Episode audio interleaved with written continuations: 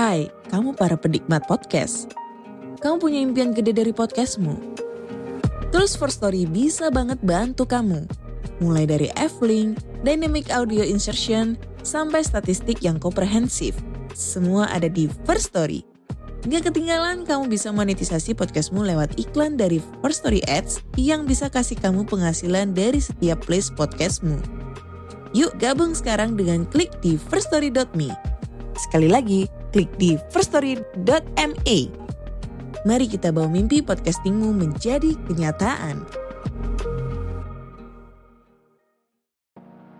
Podcast ini bekerja sama dengan First Story. Kalau kalian belum pernah dengar First Story, ini adalah platform palu gada baru yang paling keren dan memiliki fitur yang lengkap. Dan yang paling menarik, podcastmu bisa dimonetasi loh. Tunggu apa lagi? Yuk buruan, gapai potensi maksimal podcastmu dengan tools dari platform hosting terbaik untuk para podcaster. Daftarkan sekarang di firststory.me. Dijamin gratis.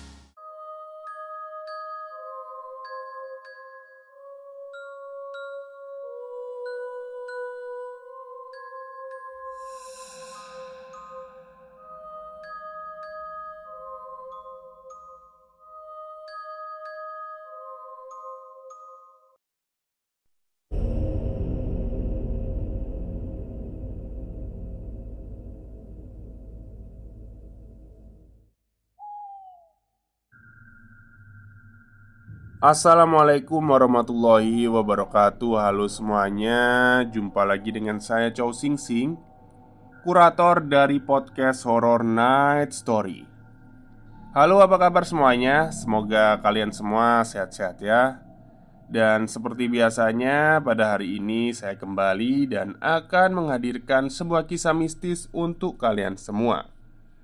Kisah mistis kali ini saya datangkan dari treat horornya Baca Horor yang menceritakan sebuah tanah yang ternyata tanah itu adalah tanah yang angker.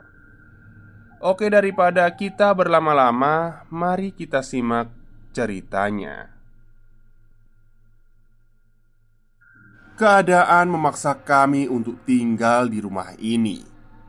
Rumah yang berdiri di tanah terkutuk yang menyimpan misteri mengerikan di bawahnya kain kafan kami sudah disiapkan. Ada misteri mengerikan yang tersembunyi di balik tanah yang terkutuk ini. Sebuah misteri yang membuat mereka yang tak kasat mata menetap dan tinggal di tanah yang sama dengan kami.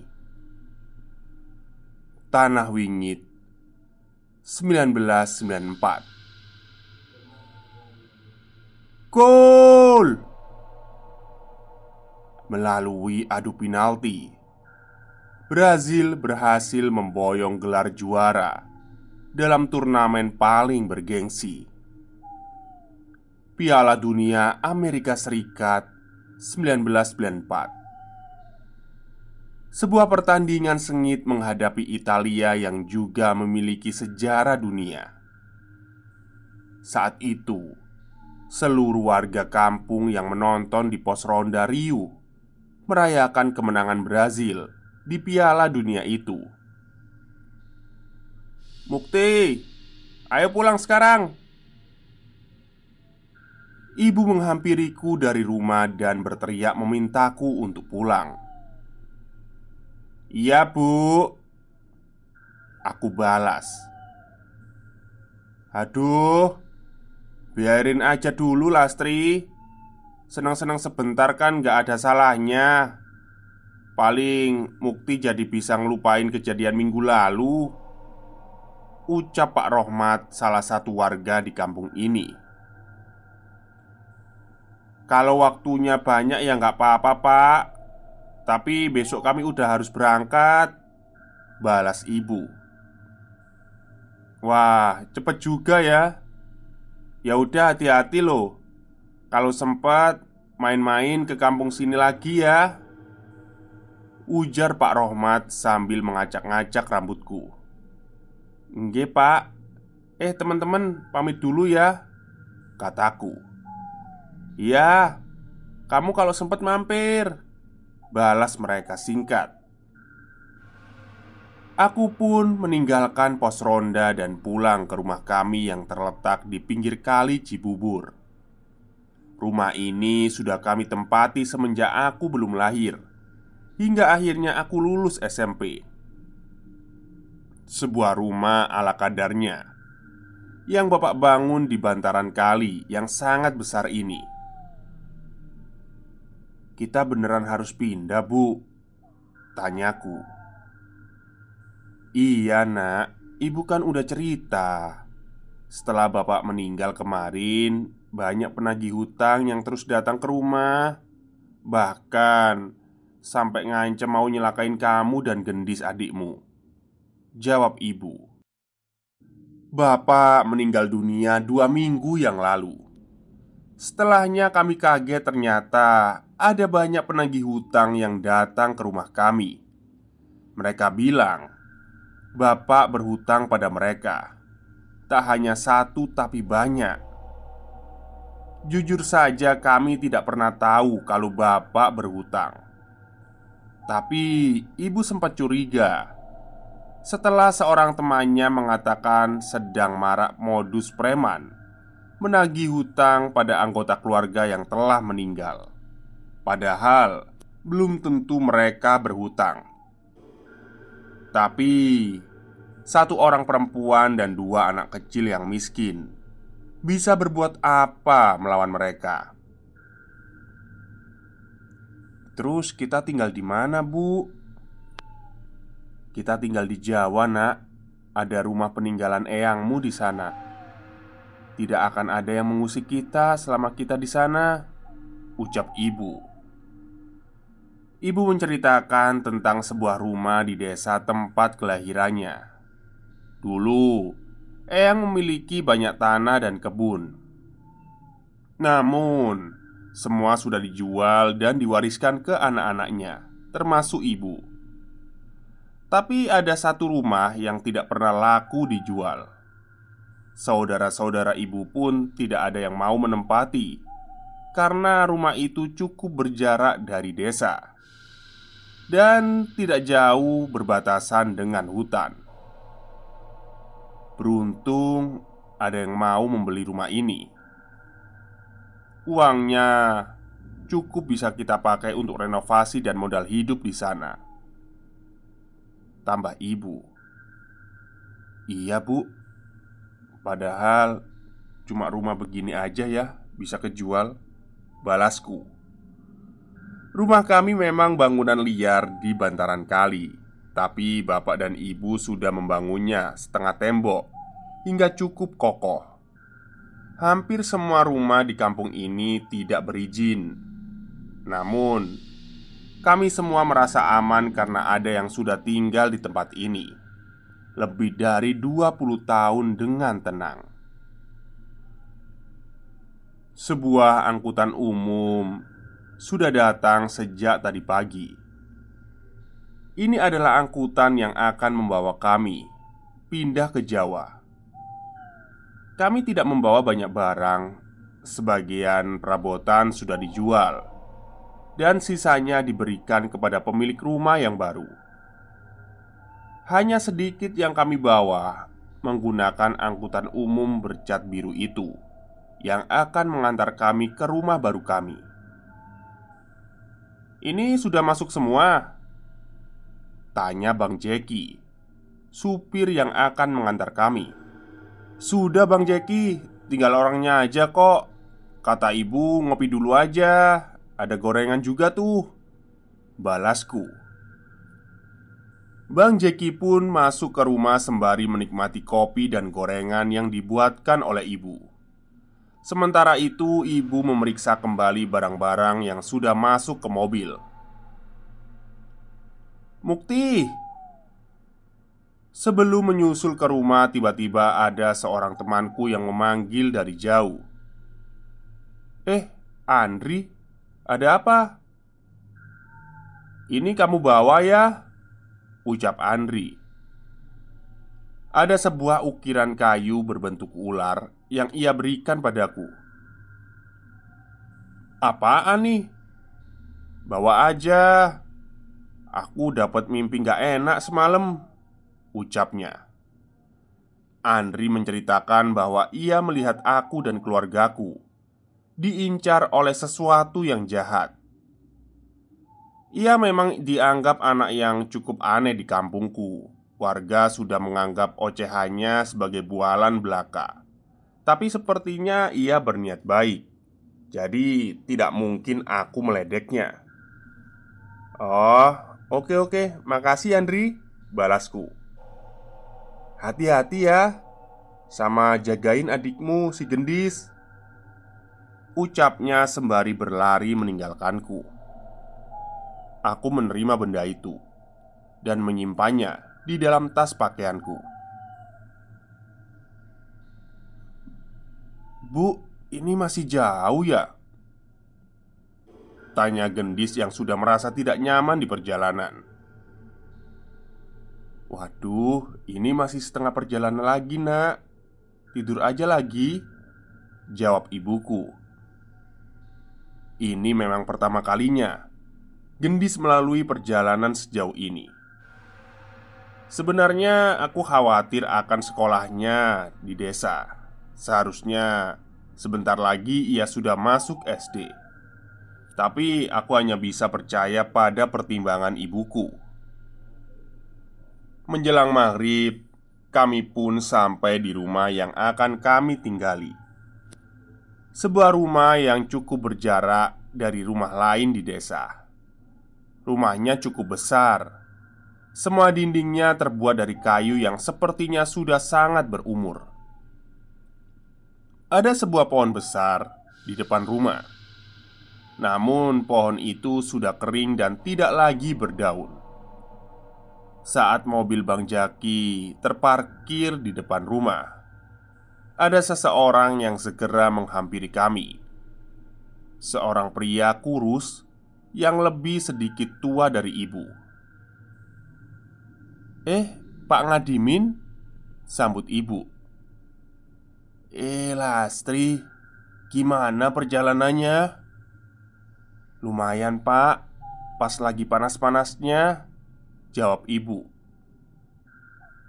Rumahnya sudah saya bersihkan Tapi ya seadanya Lebih baik malam ini istirahat di rumah saya aja ya Besok baru beres-beres Ucap Pak Ngadimin Halah pak, pak Saya ini sudah ngerepotin minta dibersihkan malah ngerepotin nginep lagi Balas ibu Ibu menolak untuk mampir ke rumah Pak Ngadimin dan memilih untuk terus menurunkan barang-barang di mobil. Bang Jaki dan Pak Ngadimin pun membantu. Sementara ibu menyalakan lampu teplok yang sudah tersedia di tembok rumah. Di sini belum ada listrik, Bu. Tanyaku. Udah. Tapi masih harus lapor PLN dulu biar dipasang Paling ya seminggu sudah nyala Bang Jaki yang sedari tadi menurunkan barang terlihat cukup aneh Sesekali ia berhenti melangkah dan menelan ludah Eh, Bang Jaki Nginep aja dulu di sini Paginya baru pulang. Ada kamar kosong kok Ucap ibuku. Eh, uh, Enggak, enggak. Saya langsung aja ya Habis ini. Mampir, mau mampir dulu Ucapnya dengan tergagap canggung. Ia terlihat begitu waspada dengan rumah ini. Eh, uh, Mbak Lastri bener yakin mau tinggal di sini? Tanya Bang Jaki lagi. Iyalah mas. Sekarang cuma rumah ini yang bisa kami tinggali Balas ibuku. Setelah membantu kami Bang Jaki segera pamit. Padahal hari sudah larut malam. Pak Ngadimin pun mengantarkan makanan kecil untuk kami dan minuman panas Merasa cukup lelah, aku pun duduk di tikar yang sudah digelar oleh ibu. Rumah kayu dengan lampu remang-remang merupakan pemandangan yang cukup asing bagiku. Apalagi suasana hening seperti ini tidak pernah kurasakan di rumah kami sebelumnya. Tok, tok, tok. Ada suara ketukan dari luar. Setahuku, rumah kami ini cukup jauh dari warga lain. Aku malas untuk mencari tahu dan memilih untuk tetap bersantai di tikar. Tapi suara itu mendekat ke jendela. Aku menoleh ke jendela. Sekelebat terlihat seorang nenek melintas di depan jendela rumah kami. Nenek itu berambut putih terurai, berantakan, dengan kebaya putih yang lusuh. Dia tertawa dengan mulutnya yang memerah. Sontak bulu kuduku berdiri, tubuhku merinding. Aku tidak berani berjalan keluar jendela untuk memastikan, dan aku lebih memilih untuk menghampiri ibuku. Bu, Bu, bu Teriakku. Aku mencari kamar ibu. Namun Di kamar ternyata hanya ada gendis yang tertidur. Kenapa Mukti? Teriak ibu yang suaranya terdengar dari dapur. Aku pun berlari menuju dapur menghampiri ibuku. Bu, ada nenek-nenek bu, serem Di luar jendela Ucapku. Nenek-nenek Malam-malam gini? Ah, jangan ngarang kamu. Kalau capek, tidur duluan aja. Balas ibuku yang sedang membersihkan kompor tungku Yang mungkin akan ia gunakan untuk masak besok hari. Iya Mas Mukti tidur aja duluan Nanti gendis nyusul Tambah gendis yang tengah meminum susu yang sepertinya baru saja dibuatkan oleh ibu. Eh, tunggu dulu. Gendis, kamu di sini? Tanyaku bingung. Tidak mungkin aku salah. Tadi aku melihat dengan jelas bahwa adikku Gendis tertidur di kamar. Iya, dia mau minum susu dulu, terus habis ini mau tidur. Aku menelan ludah. Sembari menoleh ke kamar tempat aku melihat gendis tertidur tadi. Eh, aku bantuin ibu aja deh di sini. Ucapku yang sedikit ragu Untuk kembali ke ruang depan lagi Apalagi kamar. Karena kamar yang lain masih berantakan.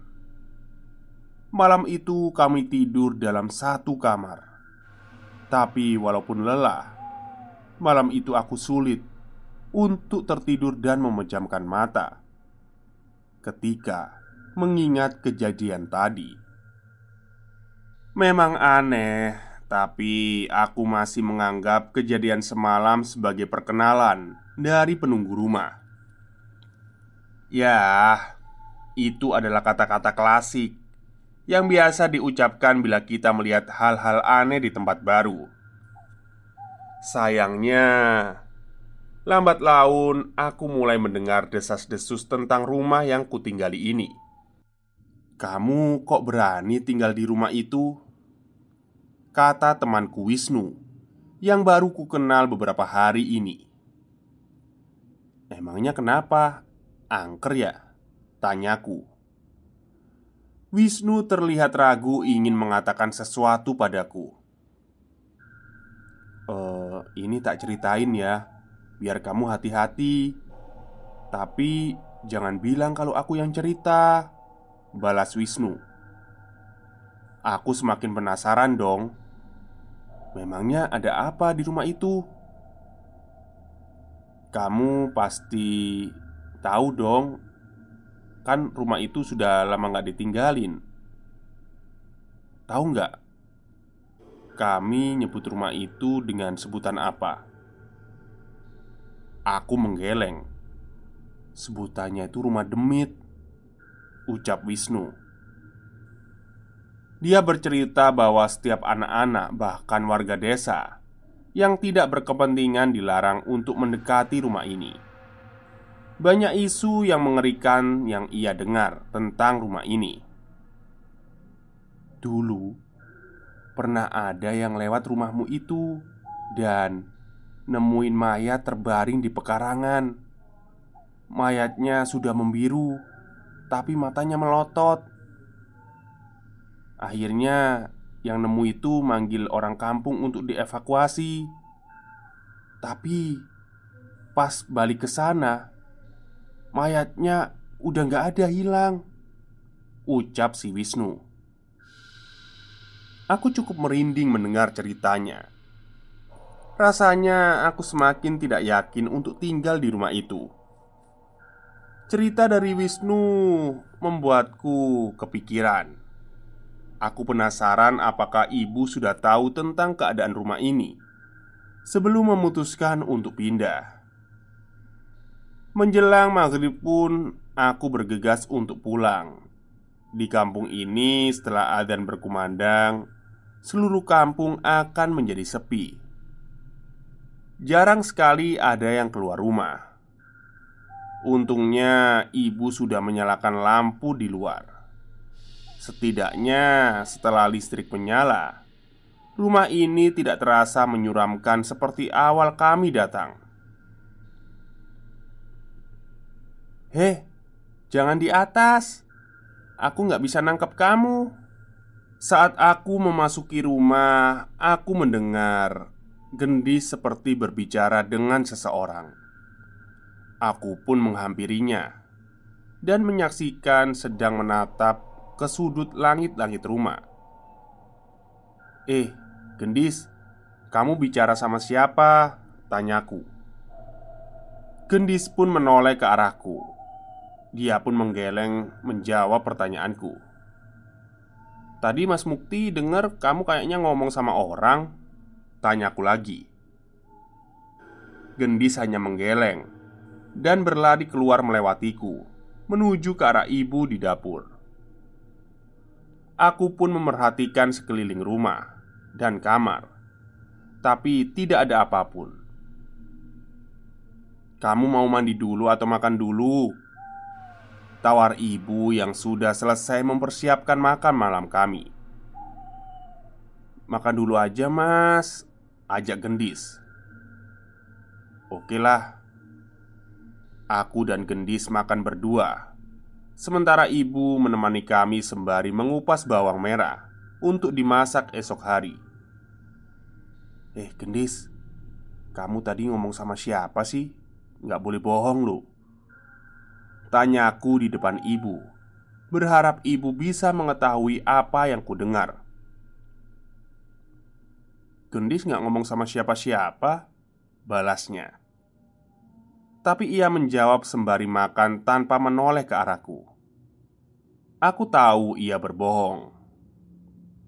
Jangan bohong Ucapku dengan santai.